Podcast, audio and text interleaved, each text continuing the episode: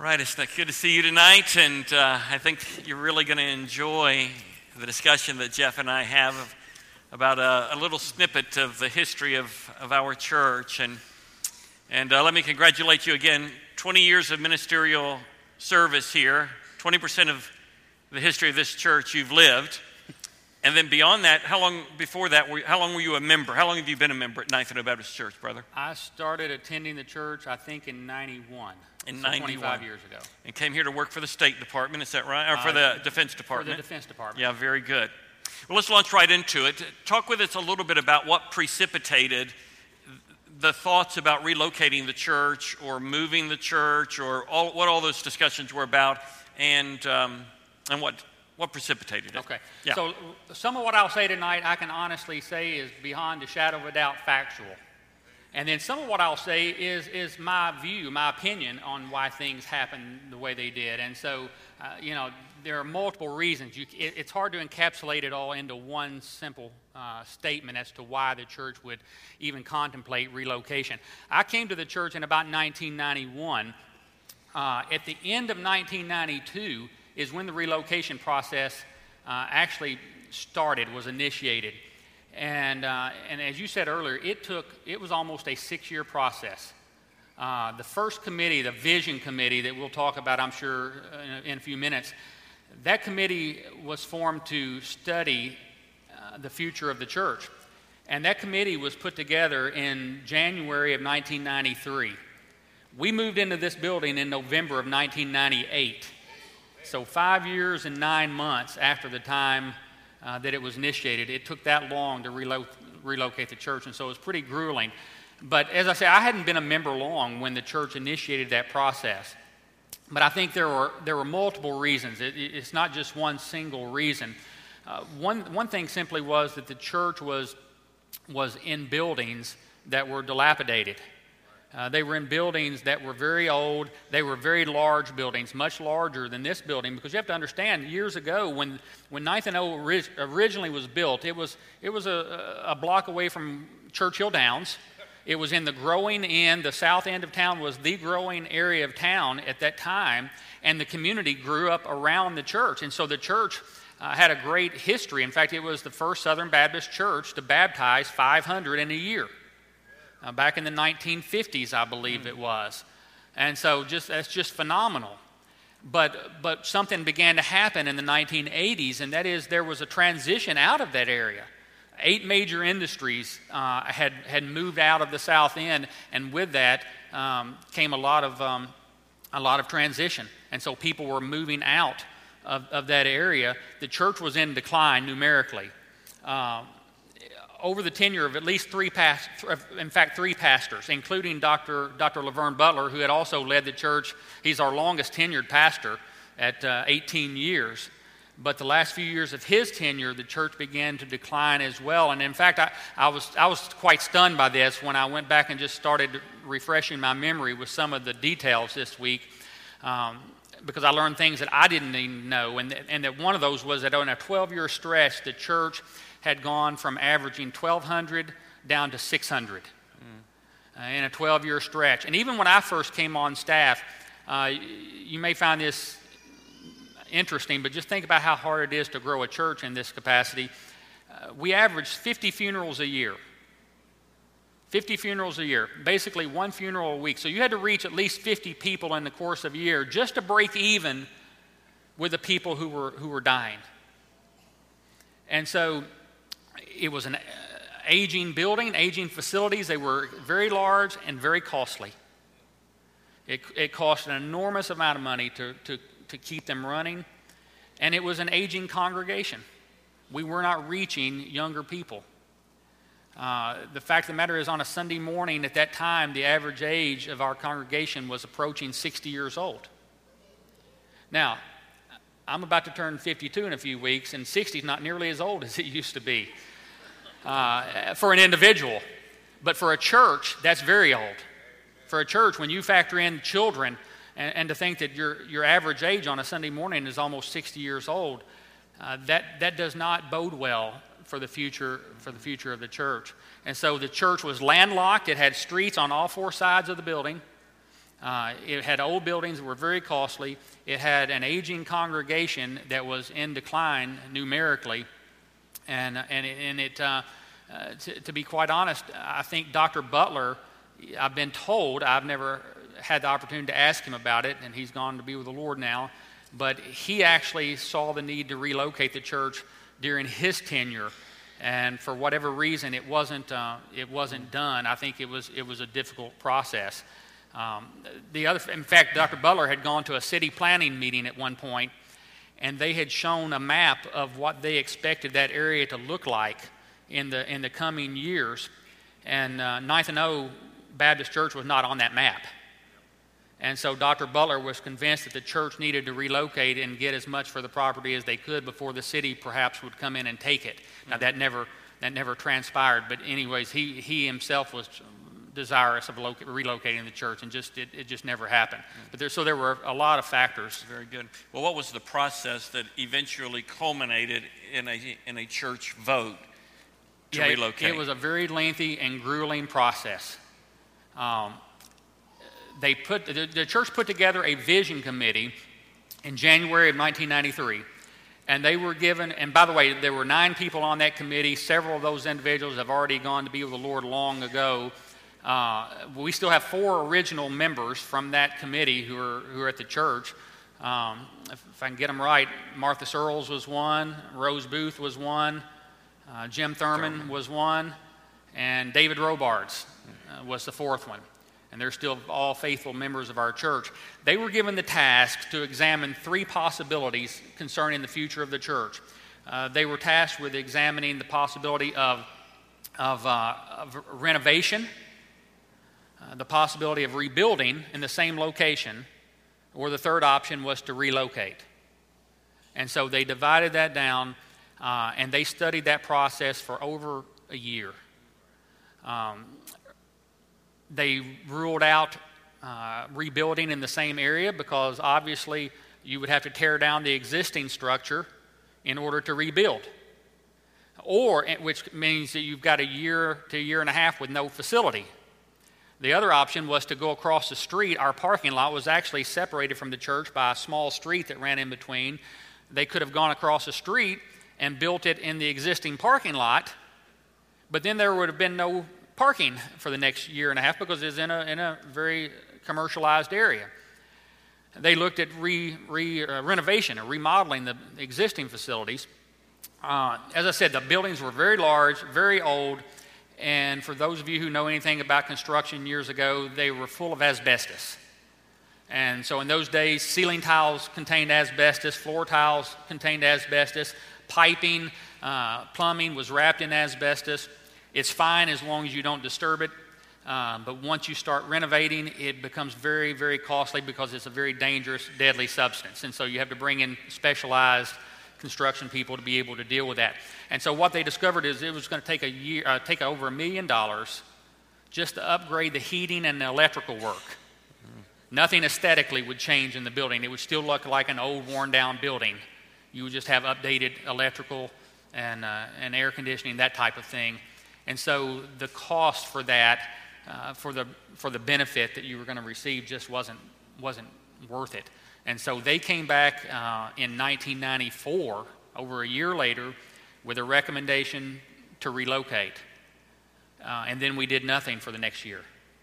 I, I, shouldn't say we did nothing because I think there was a lot that went on, but the church took no action for the next year. And I, as, as best I can remember and as best I can tell, it's just simply because there was such dis, um, disagreement and disunity about it that, that I think the pastor just did not have a peace about pursuing it because he, you know, he, he didn't want to destroy the church.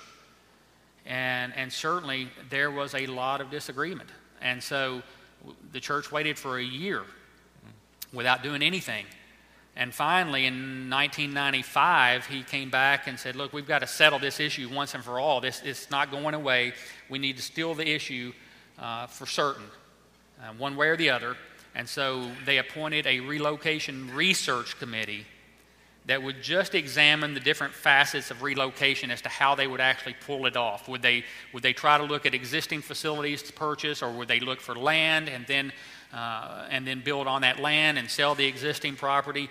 That committee took two months. They came back. They made a recommendation to the church. Uh, and at that point, the church actually voted on relocation. So that's what, two and a half years after it was initially proposed and the vote was 233 to 195. Not exactly the kind of vote that you would like to uh, start a major relocation process with. Tell us about the atmosphere of the church leading up to that vote, and then the, the Sunday that it was taken, and the, and the culminating days, uh, the days immediately following that. Uh, it was ugly. It, it just to be honest, it was just. Mr. Hatfield Mr. was Hatfield there. was there. And he survived, so he's amening that for sure. You know what? It was painful. It was painful because, uh, to be quite honest, there were some people that were mean and nasty about it, but then there were some people that were just hurting. And they truly loved this church and they wanted what was best for this church, but it was painful. And, uh, you know, I, if you've ever moved into your first home and had your firstborn, you know, and brought them home and they lived in that house and you sell that house and go somewhere else, you may be thrilled to have a new home, but you still have those memories of the fact that this is where I was, uh, where, I, where we lived. This was the first home we lived in. This is where our children came home from the hospital to. Well, the same thing applies to a church. When you have people uh, who were here their entire lives as members of this church, and we know that the church isn't a building, but those memories are tied to a building. And so it was painful for, for many of them, and, and that, uh, that is in and of itself painful to deal with. And so it was, it was not a good process, and, and I'm not sure it could have been a good process because many of the people just did not see the handwriting on the wall. Eh, you know, you could sit here all day long and, and give all the statistics that were researched, you know, decline in attendance from 1,200 to 600 buildings that are falling apart. 50%, by the way, 50% of all the people who were joining during that time were coming from east of I 65. Mm. So they were driving at least six miles. So they were not reaching the people in that neighborhood because it was a very transitional neighborhood. A lot of rental properties, a lot of people moving out, vacant homes, crime rate went up. And, be, and just to be quite frank, and this is an opinion here, I'll say, I'm not sure the church at that time was willing to do what it took in order to reach that community. Because it was going to be a complete paradigm shift on how you did ministry. And furthermore, I'm not sure they would have had the money to be able to do it because they waited so long that the buildings became so costly mm. that there was too much money being spent on upkeep of the facility and not enough money to be able to be spent on, on ministry. And in spite of all of that, feelings for many ruled the day. But I don't think it was like you were abandoning the area to no church at all. How many churches oh, would no. you say within, say, a, a three mile radius? Uh, I think there were approximately 20. Okay. 20 Baptist churches uh, who were all conservative theologically. Now, you have to understand the history of, of Louisville Baptist churches. This is one of the largest Baptist associations as far as the sheer number of churches. Second largest in it was the country. the second, lar- second or third largest in the country yeah. at that time, behind uh, Dallas Fort Worth and yeah. Knox County, Tennessee. Yeah. I think we had 162 churches in this local association. Now, just to be quite honest, most of them were dying. And many of them were theologically moderate or liberal at, during that time. And so, where we were was a very conservative doctrinally area as far as Southern Baptist churches. There were about 20 churches, I think, within a three or five mile radius. When we actually located, relocated to this property, uh, rather than a declining population, there was an increasing population, and there were, there were just a handful mm-hmm. of Baptist churches, and, and especially conservative Baptist churches. And so, no, we were not abandoned. There, there, were, there were churches in the area. Um, but nonetheless, you know, it was a very painful process. And so the day we relocated, I mean, the day we voted, I mean, I, I saw people that I'd never known before, never met before. They were on the church rolls, They, they, uh, they didn't want the church to relocate, but they didn't care enough about the church to actually show up to worship. Which makes no sense other than the fact that, that it is a reminder that we can worship a building more than we love Jesus. And for some of them, certainly not all of those, I want to make that clear, not all the people who were opposed to relocation fit into that category, but some did. And so the evidence of that is when you have a business meeting and people show up to vote and, and you're wondering, I've been here for five years, I've never seen this person before. And yet they were on the church roll at the time, and so they were allowed to vote. And so, you know, we had uh, armed, this doesn't mean much today in a, in a time where churches have security teams routinely. We have police officers in our congregation. At that time, we didn't have any police officers, I don't, I don't think, but we did the last Sunday. Uh, we did the last Sunday because there were physical threats made uh, toward individuals. I remember my wife looking at me at one point during the service and say, "Why, are, why do you keep looking around?" And I'm like, "I'll tell you later. You really don't want to know." and, uh, but I think when we had a security guard on the front row in plain clothes who stood up, but his coat tail got got caught behind his gun that he had in the back of his pants. Uh, that that uh, kind of let the cat out of the bag that we had armed security there that morning. Uh, it, was, it was vitriolic. I, I, remember, I remember one senior adult lady who, who got on the elevator with the pastor one day and turned her back on him uh, because she refused to even not only speak to him, but, but to look at him. And, um, you know, that's unfortunate. That's unfortunate. Mm. So it was very painful. It was. I, and thank you for sharing that. What was the process? So you voted, very, very close vote 54, uh, 46, 54%, 46%. So what was the next step about finding a place and so forth? And you chaired the committee yeah. that began to search for a place. Tell us a little about that. Yeah, they at, at, at the time of the vote, when it was one, 233 to 195, at that point they formed a relocation committee that was tasked with searching out properties. Uh, that is a very tedious process.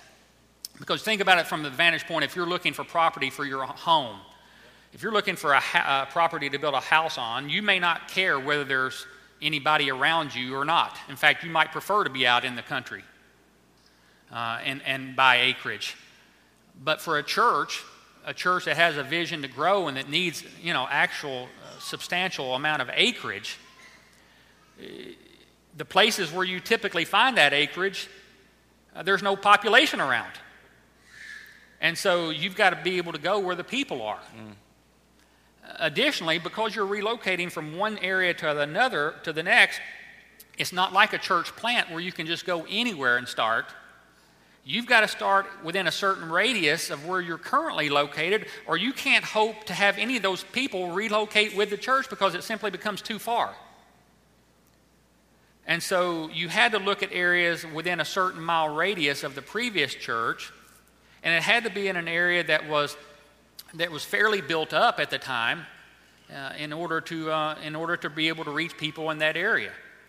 So, for example, when we started that process, if you had said, Jeff, go out and find a piece of property to start a church, to plant a church, well, I would have gone to far eastern Jefferson County.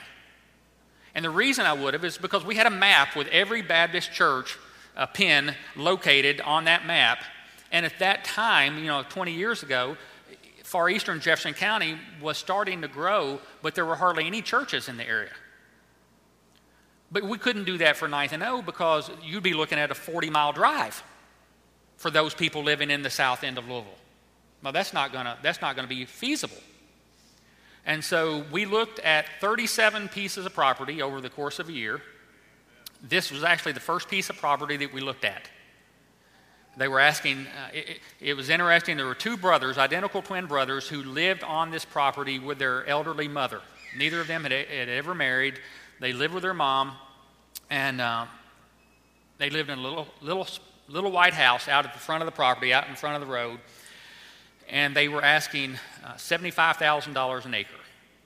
And this is just a hair shy of 19 acres.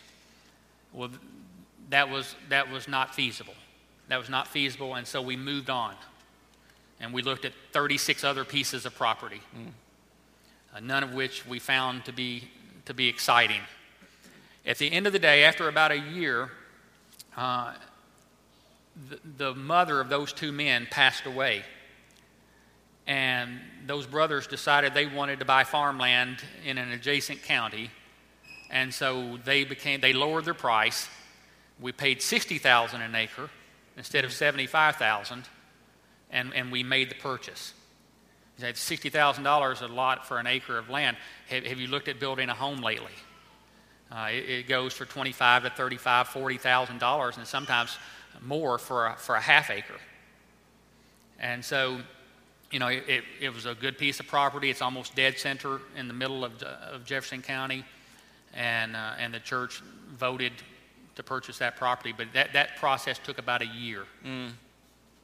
And let me ask you this: so you, we, we, we relocate from Taylor Boulevard to Breckenridge and Bardstown, and yet we kept the name. And and what was the thinking in in that? You know, first of all, because a lot of people would just say, "Well, why don't you ditch the name, yeah. and rename rename the church and rebrand it?" Yeah. Well, one of the morals of the story is never name your church after a street corner, uh, because you know the Lord could do something different. And in fact, that was, by the way, that was one of the objections that we heard about relocating is that the Lord put us on this property. And that's true. He put, them, he put them in Egypt at one time as that's well. That's exactly right. they were glad to relocate. That's exactly right. Just because yeah. the Lord put us in that property a hundred years ago is no indicator that the Lord wouldn't want us to move at some point down the road.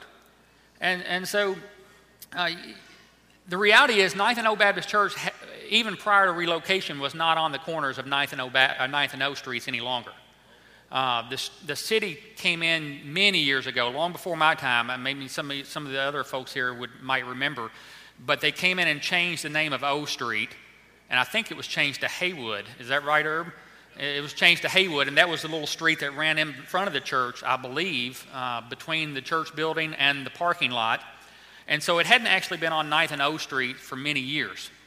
Um, but it was a historic Southern Baptist church. You know, it, it's an older church, and, it's a, and has very conservative theological roots. And in a time when, uh, when this area, specifically Southern Seminary, was extremely theologically liberal, O Baptist was one of the handful of, of churches, especially of any significant size, that would stand up to the seminary and stand on the Word of God. And, and thankfully, the seminary has made a very, very dramatic change over those years. But uh, there was, a, you know, we have a very good relationship with the seminary today. Well, let me just tell you, that hasn't always been the case. There was war. There was war with the seminary at one time. In, fa- in fact, one time a, a very liberal professor showed up on a Sunday night and demanded to speak because he didn't like what Dr. Butler had to say about the seminary. And, and he showed up, and I don't know what made him think that he had the right to go into a local church and, and demand to, to give a speech. And he brought an entourage of people with him. And I don't know what possessed Dr. Butler to do this, but he said to the man, uh, who was at that time one of the most famous theology professors in the Southern Baptist Convention.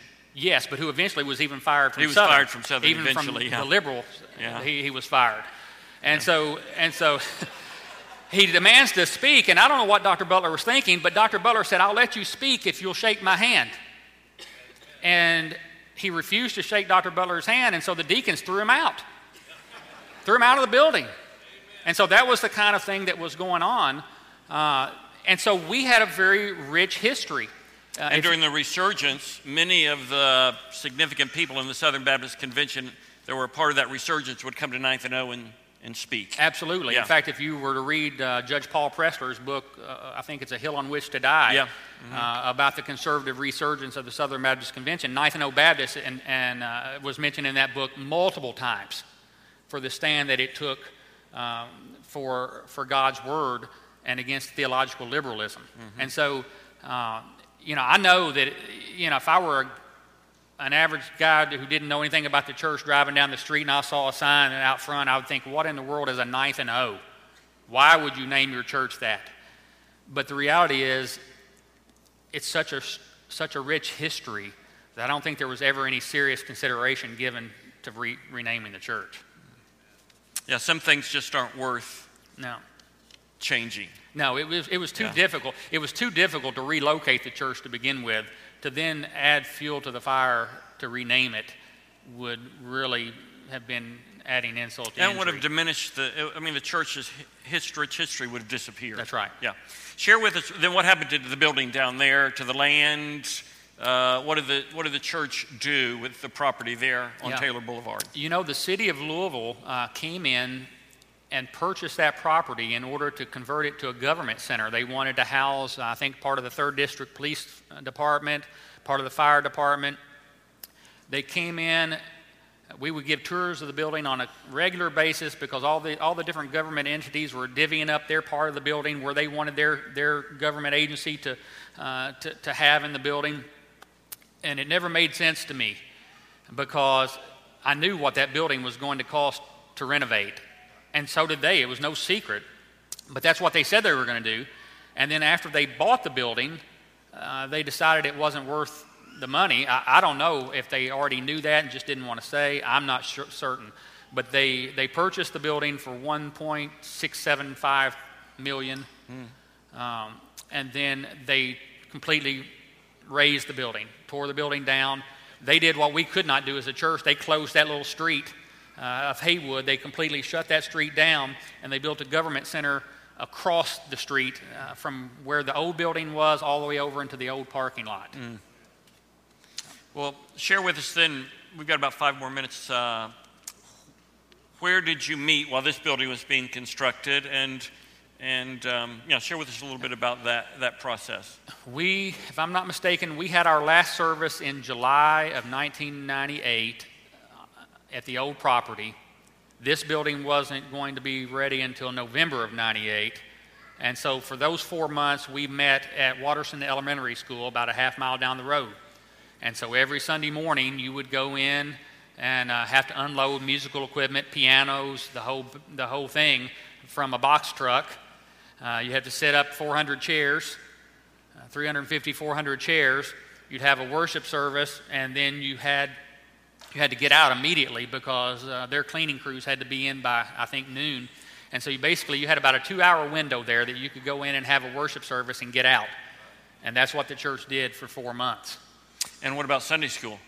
Sunday school, we, uh, we as best as we could, we did it in, in people's homes. Now, we could do that back then because you didn't have the number of children that we have today. I mean, today, you look at our congregation, you could put two, home, two, two families in a home, and that's your class uh, when you add the children in. But in that time, we didn't have many children. That's true. Uh, there just weren't that many children. And so, and so we were able to do that and have, have Sunday school in people's homes around the city for, for four months, and even that was difficult. Well, let me ask you. This is the last question we've got time for. So you've been as- on staff for 20 years. Prior to that, you were a member of this church. Thinking about this entire process and where we were and where we are, give us a, a couple of thoughts that stand out in your mind about any part of that that you would like to like to address from a Um, historical, yeah. personal perspective. you know, from a personal standpoint, it was, it was painful to see that process, even though it was an exciting time. Because I had feelings even toward that building, and I, I had only been there for a few years. You know, but, uh, but I was ordained in that building. I was the last person to be ordained in that building. Uh, my wife and I were the last people to be, or, to be married in the building. Um, I developed a lot of friends in that, in that place. And so I can't imagine how hard it was for people who raised their families uh, for, for decades. I know that that had to be painful. Sometimes doing the right thing is painful. I'm convinced it was the right thing. Someone asked me earlier tonight, what do you think would happen to Ninth and O Baptist Church if they hadn't have relocated? Again, this is an opinion. I think Ninth and O Baptist Church would be dead. I think it would be dead. Or, or I think it would be so, so much smaller, it would be dying because it was already dying. You know, when you, when you watch your attendance go from 1,200 to 600, and you can't just say, well, it's the pastor's fault because it happens over a tenure of three pastors, including the one that led it to its greatest growth. It's not just a pastoral issue. And when you bury 50 people a year, and your average age on a Sunday morning is 60, the church was one generation away from closing the doors. Whether those individuals who were opposed would want to admit that or not, I, it, it's irrelevant. It was, it was one generation away. And so, you know, on the, on the personal side, I would say it's a reminder to celebrate your history, to celebrate your past and have those good memories, but, but don't get so tied up in the memories that you can't look forward to what God's going to do tomorrow. Um, because, because He's a God of new things. Mm-hmm. You know, he, he, he doesn't want us to stay focused on the past. One of the other things I've, uh, that, that stands out in my mind is the sacrifice that was made yeah. by so many of our people, especially senior Particularly adults. senior adults. Particularly senior yes. adults. You know, it was not a great sacrifice to me. I was living in Lyndon. I was living in eastern Jefferson County and driving 15 miles one way to Ninth and O because I couldn't find a conservative church in the east end of Louisville at the time.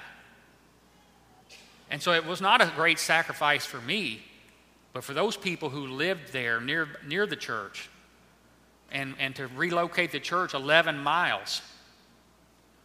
Well, it was an emotional sacrifice for them. It was a physical sacrifice. It was a financial sac- sacrifice because these buildings aren't free and, and 60,000 you know, dollars an acre, the land was certainly costly.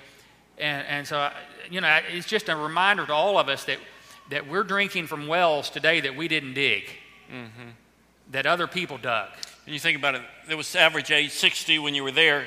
That means you relocated. The average age would have been about 60. That's right. In one sense. That's right. And so the, what relocated and in a sense saved this church were senior adults who loved – who loved Christ and the church more than they loved a particular yeah. location. One of the things I share in almost every new members class is that if you're in this area temporarily, maybe you're in school or college, whatever, and you don't get to know the senior adults that we have, then it, it is truly your loss.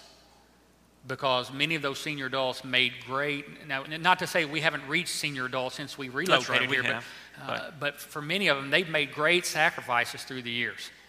And, uh, you know, my goodness, it's 11 miles. I, I, I cannot tell you how many. I, I wish I had kept track. I, I probably never knew. But we had a substantial number of senior adults that when the church relocated 11 miles, they knew that they would reach a point where they could not drive the interstate or wouldn't feel comfortable driving the interstate. And so they sold their homes that they had lived in for decades and they moved. I mean, we got people that change churches like on a dime, and now you've got people that will sell their home and move so that they can stay a part of the church. Yeah. And die as a part of a church that, that they wanted to see revived. That's pretty yeah. phenomenal. It was, it was very phenomenal. And, uh, you know, churches, you know, church, church life is hard sometimes, even in the best of churches. You know, but when you, when you realize the commitment level of those individuals and the sacrifice that they made uh, in order to see this church survive and reach people with the gospel, it, just it makes me proud of them mm-hmm. because because they could have they could have easily said, you know, we're just not going to make the trip, and and. And here's the reality. There were some people who said, I know that physically I am too old to make the trip, but I'm going to vote for relocation because I think it's the right thing for the church. Mm. And those people are heroes. They are heroes. Those people are heroes. And so, you know, when I look around today, and, and it's so often, you know, we, we at times we're all tempted to feel like that we're entitled to something, that someone owes us something. Those individuals didn't feel that way. They sacrificed greatly um, so that others could be here today. Yeah, we owe a great debt to many senior adults yeah, in this absolutely. church. Absolutely. And so. Thank you, brother, for that. Very good. Well, let me uh, give some instructions. We're getting ready to go out, and uh, let me say this: you might want to order one of these uh, one of these shirts. There are going to be people out here that uh, you can order your shirt. It'll come in, and uh, just in the very near future, we need the your size and so forth. So we'd love for you to, to begin wearing these on Sunday nights, on Wednesday nights, once we, uh, once we switch back to Wednesday nights. So right out here Steel City Pops, bluegrass music, kickball games, good fellowship. I think we're going to enjoy it. Let's stand and have prayer together. Our Father in heaven, thank you for the testimony of our, our brother as he shared what was a very arduous time in the history of Ninth and O. Six tumultuous years from 93 to 98. And, and so, Father, we pray and we ask that we would be faithful stewards of the, of the sacrifices that were made in those days leading up to the relocation. That we would love the people of God here as much as the people loved it who picked up their homes and moved here, and those who voted to relocate the church here but knew they couldn't come here. Cause us to love the church as much as those dear folks loved this church. Bless our fellowship and our time together. In Jesus' name we pray. Amen.